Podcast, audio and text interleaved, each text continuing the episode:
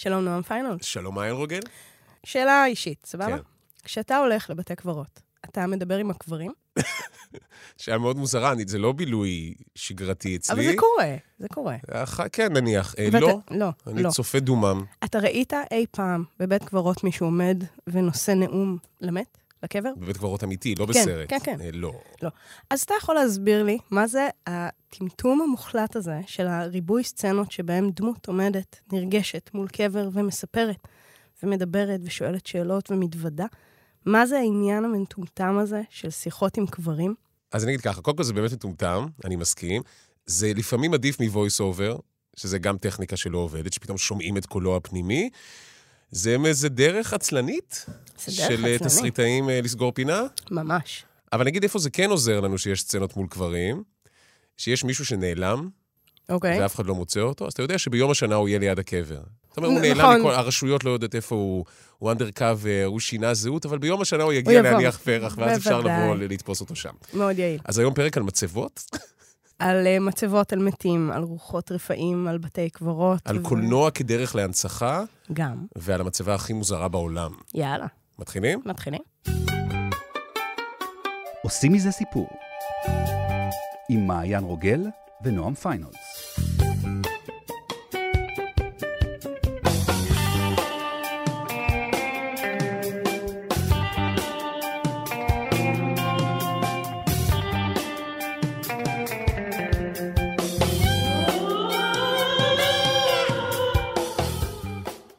אז באנו לדבר על מוות, פרק אופטימי סך הכל. אופטימי, כליל. אני אשאל את זה בהכי כללי שיש. סיפורית ווייז, מה הקטע שלנו עם מוות? למה זה כל כך מעסיק אותנו? תראה, אני חושבת שמוות זה הדבר אחד שאף אחד לא יודע להגיד מה קורה אחריו. זאת אומרת, אנחנו כבני אדם מכירים ומבינים המון דברים מתוך החוויה האנושית, ואז מגיע הדבר הזה, ואף אחד אין לו תשובה.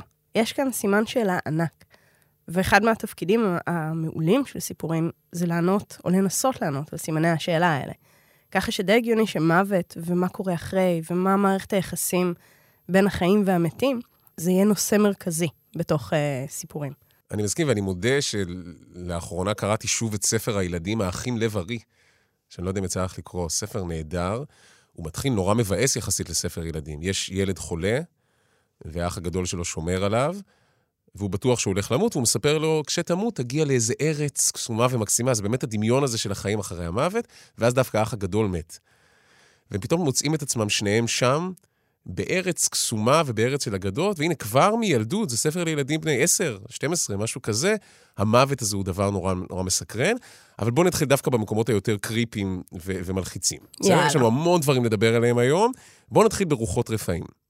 אבל לא ברוחות רפאים של בו, של זה מאחוריך, של לא ברוחות השטותיות, אלא ברוחות שאנחנו אשכרה מצליחים להזדהות איתן. הרוחות שמביאות חמלה. לגמרי. פטריק סווייזי. הוא מעורר בך חמלה, אני מבינה. קודם כל הוא חתיך שם. אנחנו מדברים על רוח רפאים כמובן, עם דמימור וזה, אולי הסרט הכי צ'יזי בתולדות רוחות הרפאים. אבל יש שם איזה משהו, נדמה לי, שהוא מנגנון לכל רוחות הרפאים הטובות. תסביר. הם מנסים לסגור פינה. אני לא יודעת אם זה כל רוחות הרפאים הטובות, זה גם הרעות. אני חושבת שבאיזשהו מקום, תראה, הרי אחד הדברים שאנחנו נורא מפחדים מהם, זה שאנחנו נמות, ולא נספיק לסגור את הפינות. שאנחנו לא נגיד לאהובים שלנו את מה שאנחנו רוצים להגיד, ואנחנו נשאר עם חרטות, ואנחנו נשאר עם געגועים, והדברים שלא עשינו, הנקמות שלא נקמנו, שיש לנו סרטים על מישהו גוסס, הוא ממהר לסגור את הפינות, ששום דבר לא יישאר פתוח. נכון. זה הפחד הזה שאנחנו נמות לפני שנספיק. וכל המנגנון הזה של הרוחות רפאים בא להגיד, אל תדאג. גם אם תמות מוקדם מדי... יש לך עוד שבוע. כן, יש לך אאוט. יש לך הזדמנות לסגור את הפינה. והדבר הזה מאפיין באופן כללי את הדמויות של רוחות, לא משנה אם זה רוחות מאוד מאוד אכזריות וכוללות רק רוע כמו בצלצול או בטינה. נכון, שהאמת שגם סמרה בעצם נשארת בחיים כדי לספר את סיפור ההורים המתעללים שלה. בדיוק, זאת אומרת, יש להם רצון. המנגנון הסיפורי של רוחות רפאים אומר, יש להם רצון, המעצור היחיד שלהם זה המוות, אוקיי? חוץ מזה שהם מתים הכל סבבה, הם פשוט רוצים להשיג את הדבר הזה. וגם המוות לא יעצור אותם. לא יעצור אותם, וברגע שהם יצליחו להשיג את הרצון שלהם, נגמר הסיפור. ואפשר לשחרר אותם, והם יכולים ללכת לעולם הבא ולהפסיק לפקוד את העולם הזה.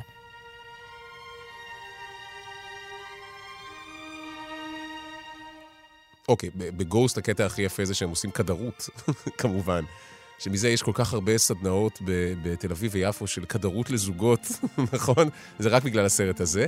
אבל באמת אחד הרגעים היפים זה הרגע של השחרור, שהוא עולה לשמיים, זה באמת, זה צ'יזי ודביק, אבל הוא עולה לשמיים, ואז לראשונה לא רק וופי גולדברג רואה ושומעת אותו, אלא גם אשתו. Are you two all right? Sam? Molly? I can hear you. והיא מסתכלת עליו, ולרגע אחד הוא באמת הולך אל האור, וזה באמת הפרידה היפה הזו. כי הנה, זה נגמר. הוא סידר, הוא טיפל בדברים האחרונים שהוא לא הספיק לפני מותו. הוא מצא את זה שהחבר שלו הוא זה שאחראי למותו, וכל הדברים האלה, והוא אומר שלום לאשתו. בעיניי, אחד הסרטים הכי יפים ברמת הקלוז'ר הזה, הוא דווקא סרט טיפה פחות מוכר, זה נקרא סיפור רפאים, a ghost story, שהוא סרט, הוא באמת הזיה, אוקיי? הוא כל כולו מנקודת המבט של הרוח, והסרט מתחיל פחות או יותר, שמישהו מת, אוקיי? והוא קם כרוח רפאים, אבל כרוח רפאים כמו שילד בן 3 יצייר. הוא פשוט סדין. זה אח של בן אפלק, קייסי אפלק, אוקיי? אוקיי. לכל אורך הסרט הוא כמעט סדין פשוט, עם שני חורים לעיניים. פרייסלס. והוא הולך מבית החולים אל הבית שלו, והוא שם, והוא ממשיך לצפות באשתו. והוא כאילו תקוע בתוך המצב הזה. עכשיו, בדרך כלל בסרטים כאלה, הרוח רודפת את הבית. כאן זה הפוך, כאן הבית רודף את הרוח כי הוא לא מצליח לצאת. גם אחרי שאשתו כבר מתאבלת ועוברת למקום אחר, הוא לא מצליח לצאת אחריה. הוא תקוע בתוך הבית, ואז מגיעה עוד משפחה ועוד משפחה, והוא תקוע שם, לא יודעים כמה, המון, המון, המון שנים, ואז הורסים את הבית, ובונים שם גורד שחקים, ואז הוא תקוע עדיין בגורד השחקים, ואז הוא מחליט כרוח להתאבד. אז הוא קופץ מגורד השחקים, אז רגע מאוד יפה, והוא חוזר פתאום לעבר, והוא רואה את עצמו כרוח צופה באשתו, יש שם איזה לופ אינסופי, אבל הדבר הכי יפה זה באמת הרגע של הקלוז'ר. כי לאשתו יש קטע כזה שבכל בית שהיא גרה בו, היא מטמינה בתוך המשקוף פתקים קטנים. והיא כנראה כתבה לו איזשהו פתק. עכשיו, הוא כרוח מת לדעת מה כתוב בפתק, הוא מנסה להוציא את זה מהמשקוף, הוא לא יכול, אין לו את הפיזיות. זה לא כמו פטריק סווייזי, שיודע לבעוט בפחיות ולהזיז מטבעות. הוא לא מצליח. ורק בסיבוב השני, הוא מצליח להוציא את הפתק שם מתוך המשקוף, הוא קורא את הפתק, אנחנו לא יודעים מה כתוב שם, ואז פשוט הסדין נופל. וזהו. הוא כאילו שוחרר. זה נהדר. וזה שחרור מאוד מאוד יפה. אז תראה, אתה נגעת כאן בכמה מאפיינים שאני לא בטוחה אם הם נולדו מתוך הקולנוע והספרות, או שהם מתוך האמונות והתפיסות לגבי רוחות רפאים בעולם האמיתי, כי אנחנו מדברים כאן על נושא שכל הזמן נע בין הסיפורים שאנחנו מספרים לעצמנו בתוך התרבות שלנו, ובין הסיפורים הבדיוניים בעצם. אוקיי. אבל הגדרת ככה, דבר ראשון, עניין הלוקיישן. רוחות רפאים מחוברות למקום, והמיקום תמיד יהיה מחובר או למקום האחרון שהיא אהבה, או למקום שבו... של הטראומה. של הטראומה, בדיוק, המקום של הסדק, איפה שקרה המוות. וזה מחובר, אתה יודע, לכל עניין העתירות הרדופות, וכל הסיפורים האלה על מקומות רדופים ברחבי העולם, שנהיו אתרי תיירות מאוד מבוקשים. אז יש לנו את זה, יש לנו את עניין הזמן, הלופים של הזמן. זאת אומרת, רוח הרפאים במהות שלה, אתה יודע, יש כאן איזשהו... תרגום של הדבר הזה של המוות, של הקיפאון.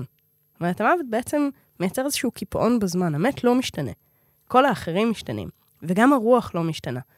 רוח רפאים נשארת באותו גיל, באותו מראה, באותו מצב, forever. בזמן שכל העולם סביבה משתנה, אבל אנחנו רואים בעוד ועוד סיפורים שמתמקדים במבט של הרוח עצמה, את העניין הזה של עבורה, אין תודעה של זמן. היא חיה עוד פעם ועוד פעם ועוד פעם את אותו הדבר, את אותו ההווה. ויש לה את החורים האלה. זאת אומרת, תחשוב על החוש השישי, אנחנו בטח נדבר עליו עוד. בוא נדבר עליו עכשיו, כי זה נניח סרט רוחות אחר, כי להבדיל מהרוחות שדיברנו עליהם עד עכשיו, זו רוח שלא מודעת למותה. נכון. עשינו ספוילר בין 200 שנה. ספוילר ענק, כן. הילד אומר שהוא רואה מתים, והוא אכן רואה מתים. נכון, לא, זה מצחיק, כי כל הרמזים שם, אנחנו פשוט לא מבינים שאחד המתים שהוא רואה, זה המת שגם אנחנו רואים שזה ברוס וויליס. נכון. למרות שיורים בו בדקה הראשונה של הסרט. נכון. כל הרמזים שם, זה נפלא במובן הזה. אוקיי, אז קחו אותנו לחוש השישי. אז בחוש השישי בעצם, אנחנו יושבים על העניין של הזמן, אם תשים לב, הסצנות של ברוס וויליס הן מנותקות. אין לו את החיבורים, אין לו את הרגעים היומיומיים, אין לו את הרגעים הסטנדרטיים, הוא לא מחליף בגדים, הוא לא קם מהשינה. זאת אומרת, כל הזמן יש איזושהי המשכיות, הוא קופץ לתוך סצנות. עכשיו, הקולנוע מאוד ממזירי בעניין הזה, כי זה האופי של הקולנוע. כן, אנחנו מדלגים על הדברים המשעממים. בדיוק, ככה שהקולנוע באמת מייצר איזושהי סביבה שבה המתים והחיים עלולים להיראות לנו בדיוק אותו דבר. עכשיו אני אגיד רגע, גם החוש השישי הוא כמובן סרט על קלוז'ר, על סגירה. זאת אומרת, זה גם מאפשר הילד בסופו של דבר, אותו ילד חמוד שרואה את המתים, הוא מוצא את המשימה שלו בחיים, שזה לעזור למתים לעשות את הסגירה שלהם, כולל הסצנה הבלתי נשכחת בלוויה של הילדה, שהוא בעצם עוזר לה להעביר מסר לאבא שלו שאימא שלה הרעילה אותה, שזה באמת אולי הסצנה הכי חזקה בסרט, סצנה משוגעת, ועד הקלוז'ר שברוס וויליס בסוף עושה עם אשתו ברגע שהוא מבין, והוא צופה בה, צופה בסרט החתונה שלהם ונופל את הטבעת. אז הוא אומר, רגע, זה הטבעת שלי שנפלה, והוא מסתכל על היד והטבעת לא על היד שלו, והוא מבין שהוא שם. זה באמת סרט על סגירה. I think I can go now.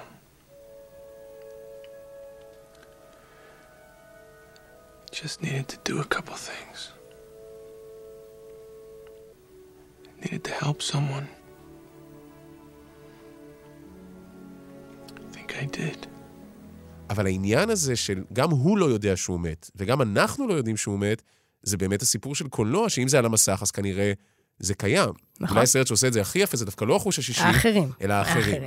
שאני אגיד שבאופן מפתיע, הוא זכה באיזה מצעד גדול שעשו ב-2010, על סרטי האימה הכי גדולים של המילניום החדש, הוא זכה במקום הראשון, אני לא חושב שהוא כל כך טוב, אבל הוא חכם. זה ניקול קידמן, שנות ה-50, באיזה בית שנראה כזה haunted באמת, עם הילדים שלה, שאסור לפתוח את הווילונות, כי יש להם איזה רגישות, אלרגיה לשמש או משהו כזה, ופתאום מתחילים לשמוע קולות, ופתאום הילדה אומרת שהיא רואה אנשים, ורואה משפחה, ויש שם איזה ילד, ואנחנו בחוויה שלנו, אומרים, אוקיי, אז זה בית רדוף רוחות, ניקול קידמן וילדיה, והמשרתים שבאים לעבוד שם, הם האנשים החיים, וכל האורחים והמבקרים האלה הם רוחות רפאים שבאו. והנה הספוילר. ניקול קידמן מנותחת, זה לא באמת נראה ככה. סתם, הנה הספוילר. הם המתים, גם האימא וגם הילדים וגם המשרתים, הם כולם רוחות רפאים שכמו שאת אומרת, תקועים בתוך הבית הזה, תקועים בתוך המרחב ובתוך הלופ, ודווקא האנשים החדשים, אלה האנשים החדשים האמיתיים שבאו לגור בתוך הבית, ויש את הרגע הזה שבאמת, במובן הזה זה כן סרט מבריק, אתה לגמרי בנקודת המבט שלה, ואתה לא יודע אם אמיתיים או לא אמיתיים, ומה שלי הכי העיף את הראש בסרט הזה, זה שגיליתי שם משהו שמסתבר שהיה אמיתי, היא מדפדפת שם בכל מיני ארגזים ישנים, והיא מוצאת את ספר המתים, שזה תמונות של אנשים מתים. כשמישהו מת, חנות, צילמו אותו. ככה, ואז היא מגלה שהאנשים שהיא רואה, הם בעצם מתו, כי היא רואה את תמונת המתים שלהם. עכשיו, מסתבר שזה דבר אמיתי, העניין הזה. זה דבר אמיתי לחלוטין. בעצם מתחילת הצילום. עכשיו, זה היה מאוד פרקטי, אתה יודע, כי לקח הרבה זמן חשיפה, כדי לייצר תמונה. זאת אומרת, סוף סוף גיבור שלא זז. הם לא זזים, זה נורא נוח, זה יוצא טוב ולא מטושטש. אני חושבת שהקולנוע מאפשר לנו את התנועה הזאת, שאנחנו לא מסוגלים לעשות ביום-יום. ובמובן הזה, גם העניין הזה של ההיפוך, של ההתמקדות ברוח. אנחנו באיזשהו מקום תמיד בורחים מהמחשבות על המוות של עצמנו, על מה יהיה אחרי. זאת אומרת, זה מפחיד, זה קשה. הקולנוע מאפשר להיכנס לתודעה הזאת, מאפשר לספר את הסיפור של הפחד הזה, ואני חושבת שמהבחינה הזאת זה סיפור כל כך מפחיד. הפחד זה לא יש שם רוחות והם אחרים. הפחד זה אני רוח. זה אני לא יודעת שמעתתי ואני פשוט ממשיכה על ריק. והטוויסט הזה הוא נורא אנושי. מה, אני רוצה לספר לך משהו? סתם לא. אוקיי, עכשיו דיברנו על הקולנוע, בואו נדבר רגע על החיים האמיתיים. בסדר, ועל המעבר הזה. איכשהו כשמסתכלים על מתים בקולנוע, אנחנו לא בעולמות הזומבים, אנחנו לא בעולמות הזה, אנחנו בעולמות של רוחות רפאים, אנשים שמתים, אוקיי? לפעמים הם טובים, לפעמים הם רעים, כאילו הם על כל הקשת, אבל נניח בהספדים, כשאנחנו באמת מדברים על מי שמת, זה כמעט תמיד טוב. זה אומנות זיקוק הטוב. לגמרי, זה איזשהו קוד חברתי שלנו, אתה יודע, לא לדבר סרה במתים, המתים מתו, תניחו להם, רק דברו עליהם דברים יפים. ואל תוציאו את הרפש החוצה, ותזכרו רק את הטוב. זה כמו שלהבדיל, כשחייל נהרג, אז הוא עולה בדרגה, אז גם כשבן אדם מת, הוא עולה בדרגה מוסרית. לגמרי. פתאום הוא הטוב, הוא האיש המשפחה, הוא כל הדברים האלה. אני אגיד שהספדים זה עולם מעניין, ויש הרבה אנשים שמאוד מאוד טובים בזה. בעולם התרבות יש כמה מספידנים נהדרים, שבאמת בכל הלוויות הם באים ומספידים, אבל בעיניי, הספד היותר מעניין זה דווקא הקפסולה הקטנה הזו של המצבה. כי מצבה היא סיפור. מצבה היא סיפור. מצבה היא סיפור, עד כדי כך שאנשים לפעמים מתכננים מה יהיה על המצבה שלהם. I just don't want my tombstone to read Ross Geller, 3 divorces. Don't be worried about that. Your tombstone can say whatever you want it to say. It can say Ross Geller, good at marriage. You know? Mine's going to say Phoebe Buffay, buried alive. את יודעת מה יהיה כתוב על המצבה שלך? אין לי שמץ של מושג, זה לא בעיה שלי. שמישהו אחר ישבור את הראש. רוצה רעיונות? יאללה, שוב. יפה. אז באינטרנט יש כתבות מדליקות להחפלי. של המצבות הכי מצחיקות שיש. שיש שם כל מיני דברים. אמרתי לכם... אני מכירה את זה של מל בלנק, שעשה את הדיבוב של בגס בני, שכתוב, That's all folks. מגניב, נכון. יש עכשיו אני יודע משהו שאתם לא יודעים. יש מצבה שהיא ממש לוח סיאנס, שזה נהדר. לא, יש מצבה עם מאפרה עליה, שזה יפה בעיניי. מישהו שידע שהיא הולכת למות מסרטן ריאות, דברו להשן איתי. שום הפנמה, שום לקח. Join me. מצבה מקסימה בעיניי זה מישהי שפרסמה על המצבה, בשמה, כן? את המתכון שלה לפאג' השוקולד האהוב. הנה סגירת הפינה. מגניב, זה גם קלוז'ר. זה גם נכון. קלוז'ר. עכשיו, אני רוצה רגע לחזור לעניין הזה של ההספדים, כי יש שם משהו נורא מעניין. בפער הזה, בין מה אנחנו עושים עם המתים שלנו בסיפורים, ומה אנחנו עושים עם המתים שלנו במציאות. אוקיי. והפער הזה הוא נורא גדול, כי במציאות אתה לא יכול לדבר על המת, על זה שהוא היה חרא של בן אדם, אכזרי ואלים, זאת אומרת, זה לא נהוג, זה לא מתאים, אנחנו לא עושים את זה. אנחנו יכולים להעניק את זה למתים, את הדבר האנושי הזה, רק בתוך הסיפורים. זאת אומרת, יש כאן איזשהו פיצול, לא סתם רוחות אפיים, הן לא תמיד נחמדות ועדינות ויפות נפש כמו פטריק סווייזי. הרבה פעמים רוחות אפיים הן נקמניות, הן כועסות, הן פועלות מתוך רגשות מאוד מאוד עזים ולא חיוביים. כי רק שם מותר לנו לדבר ככה על מתים. בואו נלך למקום שהוא עוד יותר גבולי, הספדים שנכתבים בזמן שהאדם עדיין חי. וזה קטע מאוד מעניין בעיניי של עולם התקשורת, אנחנו יושבים כאן באולפן של הארץ, בטוח שיש פה תיקיות על גבי תיקיות כאלה, זה מה שנקרא תיק חבצלת. חבצלת זה שם קוד בעולם התקשורת, לכתבה שמספידה בן אדם, מספרת את סיפור חייו, למרות שהוא עדיין בחיים. כי אני יודע שמישהו חולה, אני יודע שמישהו מאוד מבוגר, אני יודע שהוא מאוד חשוב, ושלסכם את סיפור חייו זה חתיכת סיפור. אוקיי? אני לא רוצה שחלילה ביום שבו תגיע למערכת ההודעה של X נפטר, פתאום כל המערכת תהיה בלחץ ואיך נמצא דברים ומה נעשה. אז אני מכין מראש את הכתבה הזו. עכשיו נגיד, זה נשמע על פניו מזעזע. אני הייתי כתב תרבות המון המון שנים בגלי צהל, הכנתי לא מעט חבצלות, יש כאלה שמסרבים למות, החבצלת מחכה באמת כבר 15 שנה, יאללה די, מספיק, עשית את שלך, בלי שמות, סתם. אבל אני אומר, הכתבה שם, מאז לזכותה של אותה אישה, יושבת אישה ספציפית בראש, היא עשתה עוד דברים נהדרים, לשמחתי זה כבר לא רלוונטי, יש לה עוד כל כך הרבה תחנות חדשות, למרות הגיל המופלג, אבל על פניו זה נראה מזעזע וציני, ומה אתה עכשיו כותב את זה, אני עדיין בחיים, אני live and kicking, אני רוצה להגיד שיש בזה משהו בעיניי מאוד מכבד בסופו של דבר. ואני אקח אותך למאיר אריאל, זכרו לברכה. אוקיי? אני זה ששידר את הכתבה על מותו של מאיר אריאל, לא ידענו שהוא מאושפז. לא ידענו שזה רגע לפני מוות. אז אני ב5:00 קיבלתי הודעה מהעורך של יומן הבוקר, מאיר אריאל נפטר, רוץ, ב7 אתה עולה עם כתבה, 5:00. עכשיו, הסרטייה בגלי צהל עוד לא הייתה דיגיטלית, זה אשכרה לשמוע סרטים, חיפשנו סרטים וזה, ואינסרטים שלו, אינסרט זה הקלטה של אותו אדם, לך תמצא ראיונות, ובסוף אני אגיד, ניסינו לעשות את זה הכי מכובד, והכי יפה, אבל הגיע לו יותר.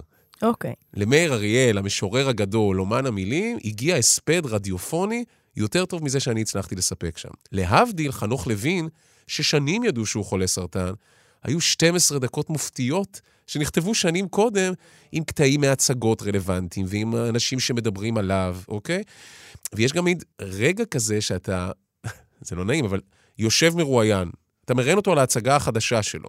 יש רגע של אורחים שאתה אומר, זה אינסרט טוב לחבצלת שלו. עכשיו תראה עד כמה זה יושב על הסגירת פינות הזאת שדיברנו עליה בהתחלה. זאת אומרת, שגם הפעולה הזאת של לכתוב את החבצלת, של לאסוף את החומרים, שיש שם את הכל, זה לא להשאיר משהו פתוח, זה לא להשאיר משהו חסר. זאת אומרת, באיזשהו מקום, זה הפחד. לא המוות עצמו. מה אני אפספס? מה אני לא אספיק? מה אני לא אעשה? לטוב או לרע? מעניין. אז דיברנו על הספדים, ודיברנו על חבצלות, ודיברנו על מצבות. אני אגיד רגע, טרנד חדש היום זה מצבות אינטרנטיות. יש בתי קברות אינטרנטיים, אדם לא נקבר שם, אבל בהנחה שכל החיים שלנו אונליין, אז למה שהמוות לא יהיה אונליין? אתה יכול לפרסם הספדים שם, ויש... גם בפייסבוק יש את הפונקציה הזאת של להפוך פרופיל לפרופיל מת. בדיוק, לפרופיל זיכרון. אבל אני אומר, במה שמוגדר ממש כבתי קברות, אתה יכול גם לשים זר וירטואלי. זאת אומרת, זה ממש חיקוי של הפרקטיקה הזו, אבל בעיניי ההנצחה הכי יפה של מתים, אנחנו בפודקאסט על סיפורים, אבל בעיקר מדברים על טלוויזיה ועל קולנוע, זה הרגע הזה שג'יימס דין בעינינו תמיד יהיה צעיר. עזבי את זה, זה הרגע שהית לג'ר מת במהלך הצילומים של האביר האפל, בתפקיד חייו, והסרט הזה הוא מצבה מדהימה, אנחנו זוכרים, היה לו תפקידים גם לא טובים קודם, אבל בזכות הסרט הזה, זה מצבה מדהימה. ונגיד גם שהוא זכה באוסקר אחרי מותו. נכון. פרס מפעל חיים כזה, אבל לא, באמת הוא זכה באוסקר, אבל בעיניי דווקא הדוגמה הכי יפה של מישהו שסרט בכיכובו הוא המצבה עבורו, זה מהיר ועצבני 7. ספר. שזה כאילו נשמע תלוש מאיפה באת, אבל פול ווקר, אחד הגיבורים הגדולים של סדרת מהיר ועצבני, זה שהוא לא וין דיזל, אוקיי? השני. השוטר שהופך להיות חלק מהמשפחה הזו וזה, במהלך הצילומים של הסרט השביעי, נהרג. נהרג בתאונת דרכים אגב. עכשיו, הוא לא נהרג בצילומים, אבל נסע כנראה במהירות גבוהה, התנגשו במשהו, נהרג. עכשיו, הסרט עוד לא הסתיים, ועדיין יש ימי צילום עם פול ווקר. אז מה שהם עשו, הם צילמו קטעים עם האחים שלו, וב-CGI הפכו את זה שזה ייראה כאילו זה הוא, זאת אומרת, קצת שינו את השוטים כדי שזה יחליק ויחזיק. עד סוף הסרט, הם היו יכולים להחזיק את הרמאות הזו, שהצלחנו לצלם עד יום הצילום האחרון, אבל גם האחים שלו באו כדי, הנה, לסגור את הפינה הזו. בסדר? שלא יישאר הסרט שלא יצא בגלל שהוא מת. אבל בסוף הסרט, הדמות שלו על חוף הים, עם אשתו ועם ילד. והוא כאילו עוזב את החבורה, הוא אומר לחבורה שהוא מפסיק, בסדר, הרי סרט שמיני לא יכול להיות איתו, זה ברור, יש גבול.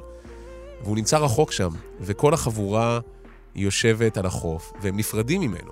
עכשיו, הם נפרדים מהדמות שהחליטה לעזוב את עולם הפשע והמכוניות, אבל הם במובהק נפרדים ממנו, ואז יש, באמת, אני בכיתי במהיר ועצבני, שזה לא פונקציה שאמורה לקרות שם, אבל יש קולאז' יפהפה של כל הקטעים הגדולים של פול ווקר, מכל 7 הסרטים, של איך הוא צמח וגדל מולנו. זאת אומרת, בסוף הוא היה... להשקרה מצבה. כאילו חלק מהחיים. מצבה חיה מדהימה, וזה היה באמת פרידה מאוד מאוד יפה, שמאפשרת גם לקאסט להיפרד ממנו, וגם ליוצרים, וגם לקהל.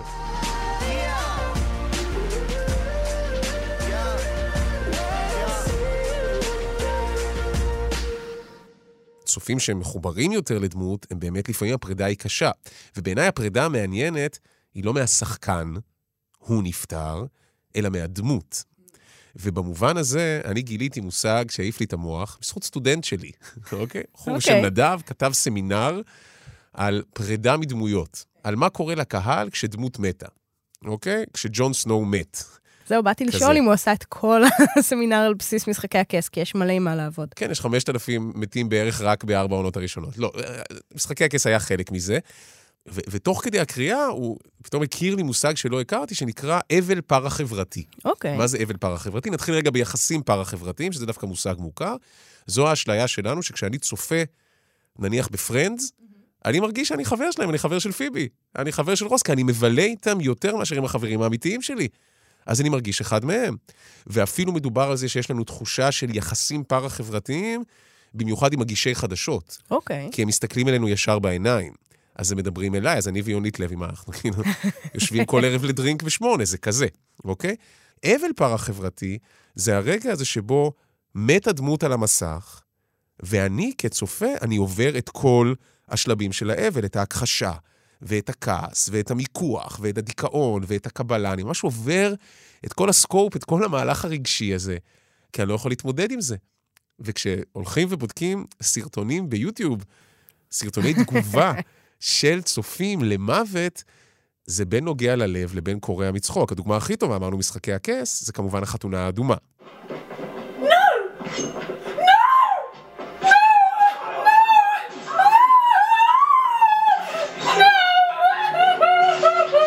עונה שלישית, פרק 9, אם אני לא טועה. בוודאי.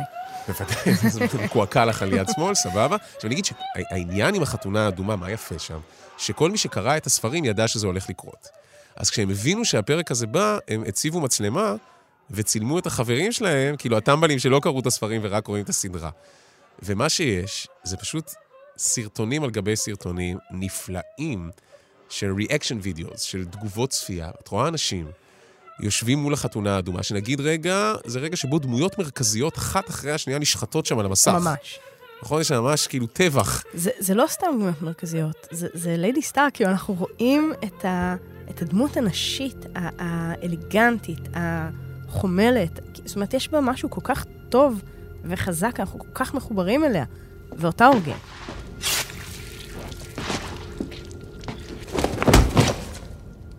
זאת אומרת, זה לא סתם דמויות ראשיות חזקות שאוקיי, אנחנו יכולים לקבל את זה, לא. אז דיברנו על הדמויות שמתות על המסך.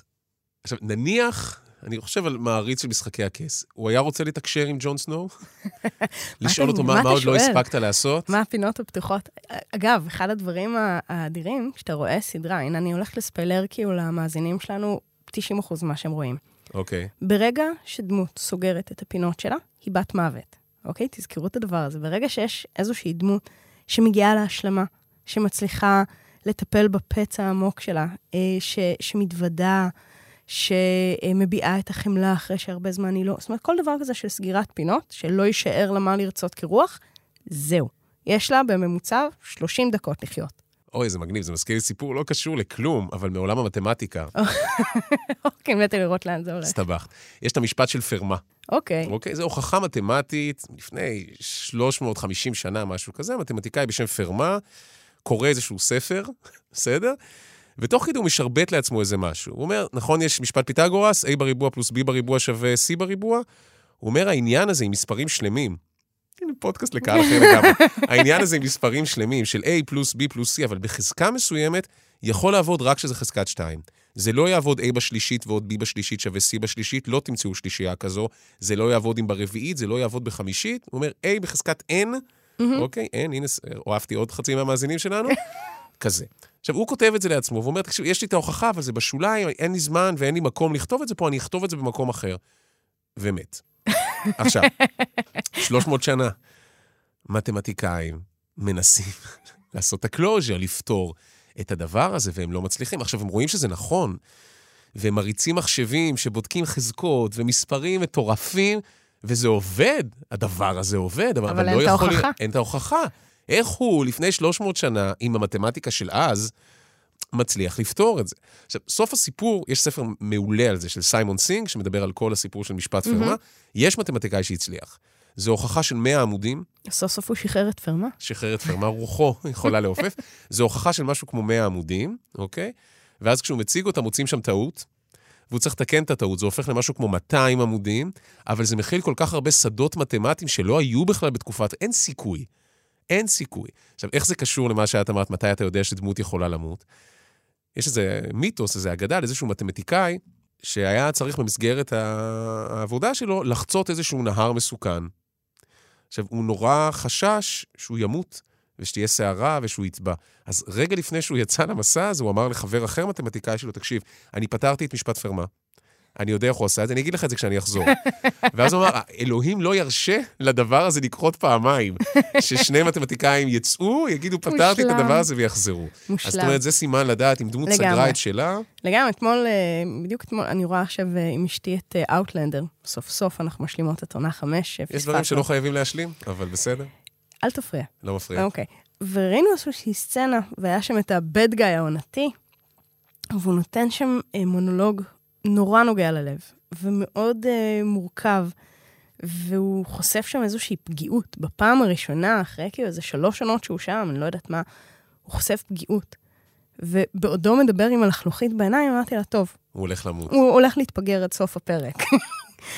זה כזה מדויק. זה בדיוק כמו רגע, מת? מת, בוודאי. כי את לא טועה. אני לא טועה, לא באלה. אין דבר כזה. לא באלה, לא בכל ה-giveaways הקטנים. עכשיו...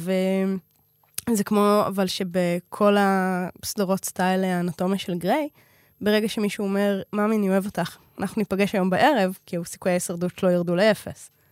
כל פעם שלדמות לא יישאר רצון, אין לה, היא לא הולכת לחיות. ובמובן הזה, אני מסובב את זה טיפה, אבל זו הסיבה שצעירות בתולות הן היחידות שלא מתות בסרטי אימה? מבינה מה אני אומר? בוודאי. הרי תמיד, איך אתה יודע שזה, אם דמות קימה יחסי מין, אז היא תמות. הסלשר, וויל סלשר. תראה, זה מורכב, כי אני לא חושבת שזה רק זה. זאת אומרת, אני חושבת שזה גם, זה חלק מהעניין הזה של, היא לא השלימה את מהלך ההתבגרות, אבל זה גם יושב על העניין הזה של הקדושה. תמימות וטוהר וקדושה וטוב וכל זה. עכשיו, התחלנו לדבר קודם על התקשורים האמיתיים, וגם זו פונקציה, גם בתוך הסרטים וגם בתוך העולם האמיתי, שהיא פונקציה נורא מעניינת. כי לא כולם שומעים ורואים את הרוחות. זאת אומרת, גם כשיש לנו סיפור שיש בו מתים וחיים, יש איזו חוליה מקשרת, המדיום. וויפי גולדברג והיילי ג'ול אוסמנט שרואה את המתים בחוש השישי. בדיוק, אנחנו צריכים מישהו שיכול לראות, והמישהו שיכול לראות, יש לו מאפיינים מאוד קבועים. זאת אומרת, המישהו הזה שיכול לראות, הוא הרבה פעמים באיזושהי עמדה מוחלשת, אוקיי? וויפי גולדברג שחורה, וילד או בן מיעוטים, או מישהו פגוע, או מישהו... זאת אומרת, אנחנו צריכים איזושהי פגיעות. או מישהו טוב לב במהות שלו. מישהו טוב לב. הוא לא חייב לשאת עליו איזשהו כאב מאוד גדול. לפעמים גם זה עובד, אבל באמת מה שחשוב זה הפגיעות והשונות. מישהו שהוא כמו כולם, מישהו שהוא חלק מהחברה, לא יפגוש את המתים. אנחנו חייבים מישהו שנמצא על הגבול הזה, שנע בין לבין. ישר אני חושבת על פולטרגייסט המופתי, ועל המדיום שם שהיא... ילדה קטנטונת. זו הילדה שנחטפת, אבל אז הם מביאים מדיום שתעזור לאתר אותה, והיא גמדה פיזית, שזקוקה להרבה עזרה, זאת אומרת, יש לה נכות פיזית מאוד מאוד מאוד בולטת, ולכן היא מספיק קרובה למתים. זאת אומרת, היא נמצאת בין שני העולמות, ויכולה לעשות את החיבור הזה. מעניין, אבל זה בעולם הפיקשן, נגיד רגע הערה, המדיום הם האמיתיים, אני מרשה לעצמי להגיד, הם לרוב אנשים מושחתים, שרלטנים, יש לנו כאן ויכוח. מניפולטיביים, שמבררים קודם מי האדם שעמד מולם, זורקים כמה שמות כמו מנטליסטים, אבל מתיימרים להגיד שזה כוחות, ולא שזה משחק עם אותיות ולראות את תגובות גוף, וזה בעיניי, זה כל כך אכזרי. הסיפור הזה של אני מתקשר עכשיו, אני רואה, הנה, היא ממש לידך, היא מעלייך, והיא רוצה להגיד לך שהיא אוהבת אותך, זה נורא בעיניי. פן וטלר, הקוסמים, שעשו תוכנית על מיתוסים באופן, יש להם פרק שלם על מדיומים, והם הכניסו מצלמות סמויות, על מה קורה בחדרי הקבלה, וחושפים מידע על כל מי שהולך להשתתף בתוך אירועים של מדיום. די, זה שקר אחד גדול, הם אמנם טובי לב בסרטים, אבל במציאות בעיניי זה מאוד אכזרי. אז כאן יש לנו ויכוח דווקא, כי אני מכירה אישית. זוכרת שאמרת לפני 2 דקות שאת אף פעם לא טועה? נכון. הנה זה קורה, בבקשה, לכי על זה. יאללה. לא, עניין אישי, זאת אומרת, מדיומית, שאני מכירה מדיומית בריטית, שאני פה ושם בקשר איתה, ואני מאמינה לה. אני מאמינה לה שזה לא שרלטנות, אני לא יודעת מה זה. פסיכוזה. יכול להיות, אבל... אני לא רואה בה, רמאית. אוקיי. עכשיו, הפונקציה של השרלטנים, אוקיי? זה מה שאנחנו רואים הרבה, אבל יש עוד ג'אנר. והעוד ג'אנר הזה נכנס לטלוויזיה. אני לא יודעת, אתה ראית פעם את המדיום מהוליווד? לא. אוקיי. אז המדיום... זה כמו דוקטור פיל רק לרוחות רפאים? כן. אוקיי. זה אדיר. זה בחור גיי, שמדבר על זה גם, שהוא שילם על זה מחירים. זאת אומרת, אמרנו, אאוטקאסט. אוקיי. הדמות הזאת יושבת שם פרפקט, והוא מדיום, והוא מתקשר לטענתו עם מתים, והוא מתמחה בתקשור עבור סלבס, בהוליווד, כן, כן, והוא הולך אליהם לבתים, והוא עושה להם תקשורים, וחושף דברים מעברם, ועוזר להם לסגור פינות. מה שכן מאוד מאפיין, במיוחד מדיומים בתוכניות כאלה, זה שהתשובות שיש להם, מה שיש להם להביא מהמתים, הוא תמיד טוב. המתים נשארו נקיים, הם כאילו השילו מעצמם, לפי השיח הזה, את כל הרגשות השלילים, ונשארו איזושהי אישות מאוד נקייה, והוא בא ועוזר לכל מיני סלבס לסגור את הפינה, הם כמובן פורצים בבכי נורא מרגש, וזה איזשהו רצף גירוי רגשי מאוד פשוט, מאוד מכני כמעט, ומאוד אפקטיבי. הסדרה הזאת רצה, דעתי, כבר 6 או 7 עונות. בסדר, כמו שבעיתונים יומיים יש אורוסקופ. מה ההבדל? אותו שיט. זאת אומרת, אבל באמת, אני כאילו חושבת על הפונקציה הזאת, על הנחמה, על ההבטחה הזאת, שמשהו עדיין מחבר, שאנחנו לא מאבדים עד הסוף. אז אפרופו נחמה, אני רוצה לסיים עם פרק של מראה שחורה. אוקיי? עכשיו כמעט הרקתי את התא, יש לי על המיקרופון. כי היה אוקסימורון בין נחמה ומראה שחורה? כן. לא, כי זה מתחיל טוב. אני חושב שהיום סוף סוף יש אפשרות להשאיר אנשים בחיים, ויש אפשרות לתקשר עם המתים. והדרך לעשות את זה היא בגלל הרשתות החברתיות. הרי את, כמות הפוסטים שאת כותבת, קל נורא ל-AI, בסדר? לפענח את סוג הכתיבה שלך, את סוג הנושאים, למי את מתקשרת, על מה את מגיבה, וגם אחרי מותך, שיהיה אינשאללה עוד המון המון שנים, להמשיך להפעיל את הפרופיל הזה. אני יודע מה הטריגרים שלך, אז גם ה-AI יודע מה הטריגרים, והוא יגיב בשפה שלך, ועם סוג התמונות שלך, אין שום בעיה להמשיך לתחזק את זה. ובמראה שחורה, לקחו את זה כמובן צעד אחד קדימה, כי הם תמיד עושים את זה, ומישהי מתעלמנת, פרק נהדר, מישהי מתעלמנת, ומציעים לה את השירות הזה, להמשיך לקבל ממנו הודעות. ואז בהתחלה הוא כותב לה טקסטואלית. אבל אז כפרימיום, את יכולה לקבל את זה עם הקול שלו, כי מה הבעיה לזייף קול היום? אין בעיה. ואז בפרימיום, את יכולה לקבל את זה עם תמונה, כי מה הבעיה לעשות דיפ פייק? אז האובך ימשיך לדבר אליך, גם אין בעיה להזכין אותו, הוא לא חייב להישאר תקוע בזמן. מה, יש היום אפליקציות שאתה יכול לראות את עצמך זקן. ואז בסוף, היא מזמינה הביתה, מעין בובה, רובוט, שזה הוא, זה נראה כמוהו, הוא זז, הוא מתפקד, הוא מדבר אליה, והם מנהלים מערכת יחסים. אבל, שוב, כמו שקורה למתין, הוא טוב מדי. והיא משתגעת מהטוב הזה. היא משתגעת שהוא רק רוצה לרצות, ושהוא לא בא לריב. והיא מתישהו אומרת לו, אני לא יכולה יותר, תקפוץ מהצוק הזה. הוא אומר, אני אקפוץ? לא, אבל האמיתי היה מפחד. ואז הוא אומר, אוקיי, אז אני צריך לפחד. לא, לא, אל תעשי לי את זה. ויש שם איזה משחק. Come on, I aim to please. Aim to jump, just do it. Okay. If you're absolutely sure. See, Ash would have been scared. He wouldn't have just leapt off. He would have been crying. He would have been... Oh, God, no. Please, I don't want to do it. Please don't make me do it. No, that's not fair. No, I'm frightened. Darling, please, I don't mean... I don't want to die. Oh, God, I don't want to die. It's not fair. Please, I'm frightened. I don't want to die. Don't... No! ואני אגיד שכמה שם זה כמובן דיסטופי, ולאן טכנולוגיה יכולה להוביל, הגרעין הזה של לתת למישהו להמשיך לספר את הסיפור שלו גם אחרי מותו, אני חושב שיום אחד עוד נגיע לשם, בווריאציה כזו או אחרת. אז עד כאן פינת המתים שלנו, פרק מחוייך, סך הכל התחיל בפטריק סווייזי ונגמר במראה שחורה. נגיד תודה לדן ברומר, העורך שלנו. תודה נועם פיינמן. תודה מעיין רוגל, וניפגש בפרק הבא. יאללה. משהו קליל. או שלא, לא יכול להבטיח שום דבר. יאללה ביי.